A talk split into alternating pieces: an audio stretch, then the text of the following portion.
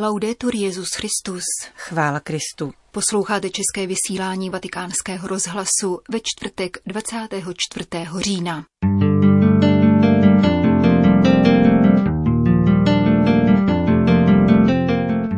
Synoda o Amazonii pokračuje připomínkováním závěrečného dokumentu. Mimo evropské země zažili v posledních 50 letech nebývalý rozmach mnižství podle benediktínské řehole. Polští biskupové požádali o vyhlášení svatého Jana Pavla II. za učitele církve a patrona Evropy. To jsou hlavní témata našeho dnešního pořadu, kterým provázejí Johana Bromková a Jana Kruberová.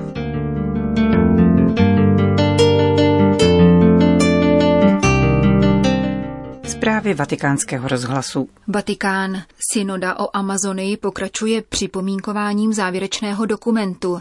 Redakční komise zanáší pozměňující návrhy a připomínky vypracované ve 12 pracovních skupinách. O výsledném textu se bude hlasovat v sobotu.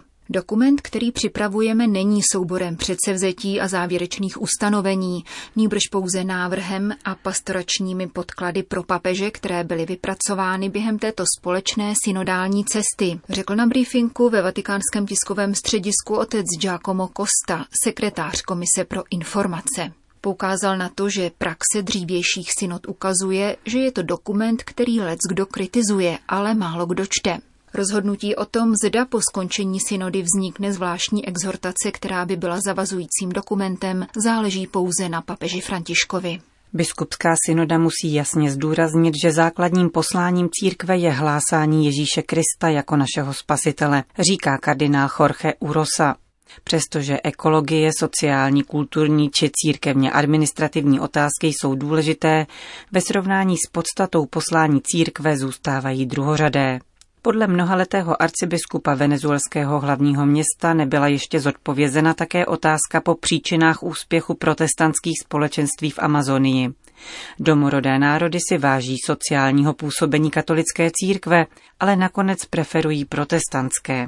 Arcibiskup Caracasu nemá nic proti vytvoření zvláštního amazonského obřadu v liturgii, ovšem pod podmínkou, že bude dobře připravený a nebude synkretistický. To se podle jeho mínění nepodařilo například při obřadu, který proběhl v úvodu synody 4. října ve vatikánských zahradách. Politování hodné je to, že navzdory kritikám nikdo nevysvětlil, o co v obřadu šlo.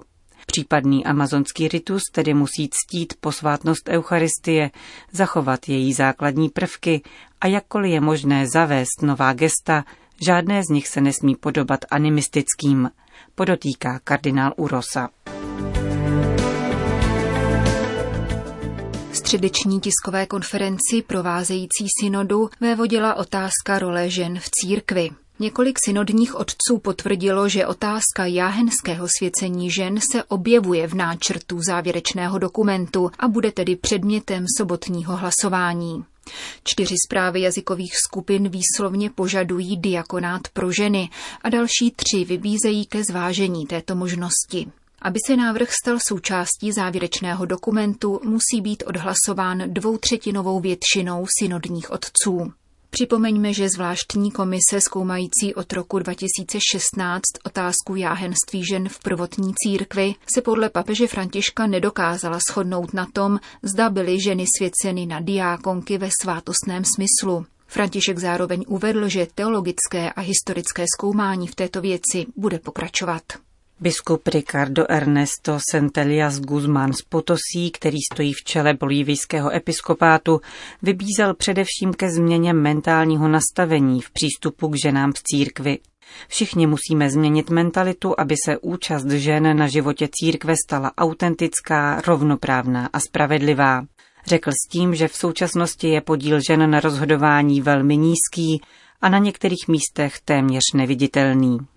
Amazonská misionářka sestra Birgit Weiler uvedla, že role žen je tématem na synodě široce diskutovaným a dodala, že je zapotřebí svěřovat ženám vedoucí pozice nikoli ve smyslu boje o moc, ale proto, aby se mohly dělit o své talenty, dary, náhledy a charizmata. Paříž. Právě před 55 lety prohlásil papež Pavel VI. svatého Benedikta z Nursie patronem Evropy.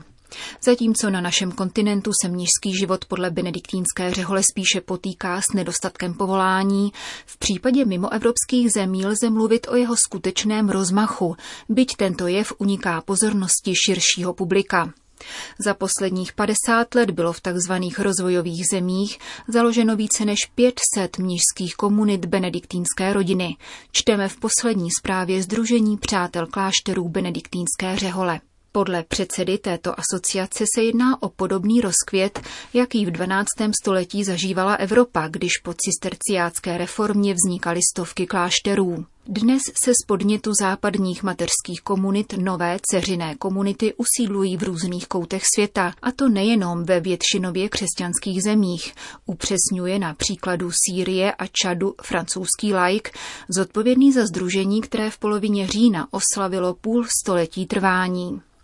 Jak říká deníku svatého stolce ve Větnamu, oficiálně komunistické zemi, se dnes soustředí téměř polovina světového počtu cisterciáků.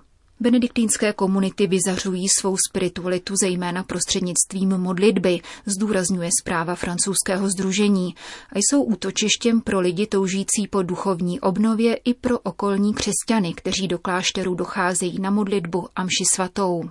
Světlo, které šíří, dopadá rovněž na nekřesťanskou populaci, jako se to stalo ku příkladu v Tibhirin. Konečně nelze zapomínat na charitativní dílo a hospodářskou činnost, která se kolem klášterů rozvíjí, čímž vytváří pracovní příležitosti. Združení přátel klášterů benediktínské řehole založil v říjnu roku 1969 otec Marie de Floris z jeho francouzského opatství Anne Calcat. Dnes tato laická asociace sídlí v klášteře Van na pařížském předměstí a jejím cílem je napomáhat rozvoji benediktínských, cisterciáckých a trapistických komunit v Latinské Americe, Africe, Ázii a od roku 1990 též ve střední a východní Evropě. Její práce závisí na Mezinárodním benediktínském meziklášterním svazu, jehož členy jsou naopak výlučně řeholníci a řeholnice, a který vznikl v roce 1960 na podporu spolupráce a solidarity mezi komunitami benediktínské řehole po celém světě. Varšava, Vatikán. Arcibiskup Stanislav Gondecký se obrátil na papeže Františka s žádostí o vyhlášení svatého Jana Pavla II. za učitele církve a patrona Evropy. Předseda polského episkopátu poukázal na roli tohoto papeže v návratu evropské jednoty po více než 50-letém rozdělení, jehož symbolem byla železná opona. Na včerejším kongrese Europa Christi ve Varšavě podpořil tuto iniciativu také kardinál Stanislav Diviš. Papež Vojtila není jen velkým současným učitelem církve, ale také významným patronem pro Evropu, který má mnoho co říci všem, jak věřícím, tak i nevěřícím, řekl kardinál Diviš. Skutečnost, že pochopil línii spojující tradici a moderní dobu, přinesla nový vzduch do církve a do univerzálního prostoru kultury, politiky a vědy. Právě to činí ze svatého papeže pravého učitele církve a ochránce těch evropských hodnot, které jsou neochvějným základem naší civilizace, dodal kardinál Diviš. Na rok 2020 připadá nejen z té výročí narození Jana Pavla II., ale také 15. výročí jeho smrti. Pontifikát polského papeže byl plný převratných rozhodnutí a významných událostí, které trvale změnily nejen papežství, ale také běh dějin v Evropě a na celém světě, píše arcibiskup Gondecký v listu adresovaném papeži Františkovi. Bohatství pontifikátu svatého Jana Pavla II., kterého mnozí historici a teologové poctili přízviskem veliký, se váže k bohatství jeho osobnosti, byl básníkem, filozofem, teologem a mystikem a aktivně působil v mnoha oblastech, od pastorace a věrouky po vedení všeobecné církve a svědectví svatosti svého života. Významnou roli se hrál také ve sjednocení Evropy rozdělené železnou oponou. Jak dodávají polští biskupové, v jeho osobě pokračovalo jednotící a kulturotvorné hlásání evangelia, započaté svatým Cyrilem a Metodějem a svatým Vojtěchem. Řím. Křesťané jsou nejpronásledovanější náboženskou skupinou. Téměř 300 milionů věřících zažívá každodenní pronásledování. Islámský fundamentalismus se přesunul z Blízkého východu do Afriky a Ázie. Tyto dva údaje vyplývají ze studie papežské nadace Kirche in Not, která byla dnes zveřejněna v římské bazilice svatého Bartoloměje na Tiberském ostrově. Studie o pronásledování křesťanů v letech 2017 až 2019 nese výmluvný název Pronásledovanější než jindy a sleduje vývoj ve 20 zemích, kde mezi okolními 4 miliardami obyvatel žije křesťanská menšina v nejobtížnějších podmínkách. Ve zmíněném období se situace nejenom nezlepšila, níbrž seznam sledovaných zemí se bohužel rozšířil o další tři státy – Kamerun, Burkina Faso a Sri Lanku. Naše zpráva dokazuje, že čistě vojenské řešení nepostačuje, prohlásil při prezentaci studie Alessandro Monteduro, ředitel nadace Kirche in Not. Od porážky tzv. islámského státu ve velké části Sýrie a na severu Iráku migrovali teroristé do jiných částí světa, zejména Afriky a Jižní a Východní Asie. Obhajoba náboženské svobody by proto měla být prioritním zájmem velkých mocností i nadnárodních institucí, zdůraznil. Předseda italské sekce papežské nadace Alfredo Mantovano vysvětlil, že zlepšení diplomatických vztahů mezi západními zeměmi a Severní Koreou nebo Čínou automaticky nevede ke změně životních podmínek pro tamnější křesťany. Nesmíme propadat iluzi, že případné omezení zbrojních dodávek anebo smlouvy o hospodářské spolupráci přispívají ke zmírnění náboženského pronásledování. V Číně dosud není povoleno projevit víru na veřejnosti a mnohdy ani v soukromí, připomenul Mantováno.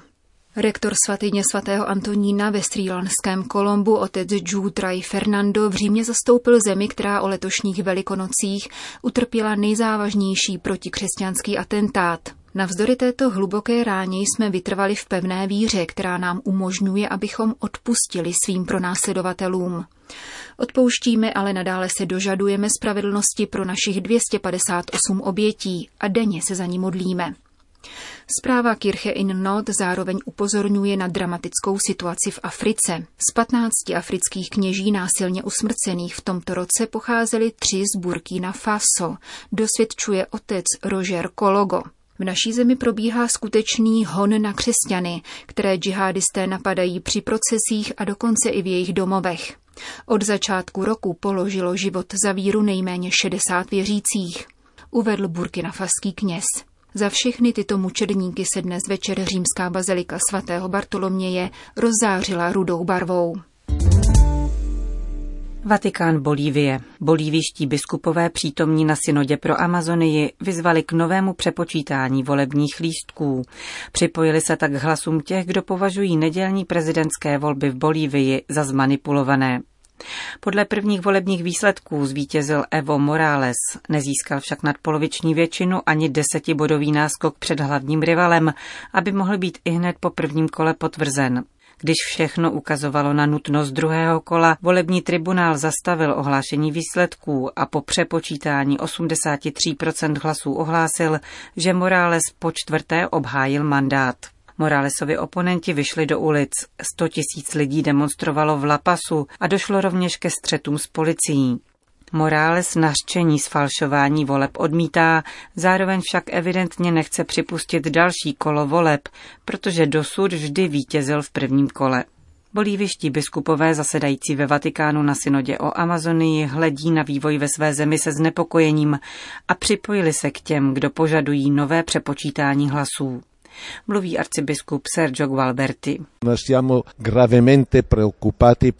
Jsme vážně znepokojeni rostoucím násilím v reakci na manipulaci volebních výsledků. Bylo totiž zřejmé, že bude nutné přistoupit k druhému kolu voleb. Veřejně to odsuzujeme a prosíme, aby mezinárodní organizace zaujaly v této věci jasné stanovisko a především, aby byly znovu přepočítány všechny hlasy s nadějí, že dojde k druhému kolu voleb, jak na to ukazovaly první výsledky. Na druhou stranu prosíme, aby protesty měly pokojný charakter a aby pořádkové síly nesahaly k násilí. Spoléháme na dohodu, která navrátí pokoj a na adekvátní reakci na tento závažný problém. Řekl vatikánskému rozhlasu bolívijský arcibiskup Sergio Gualberti.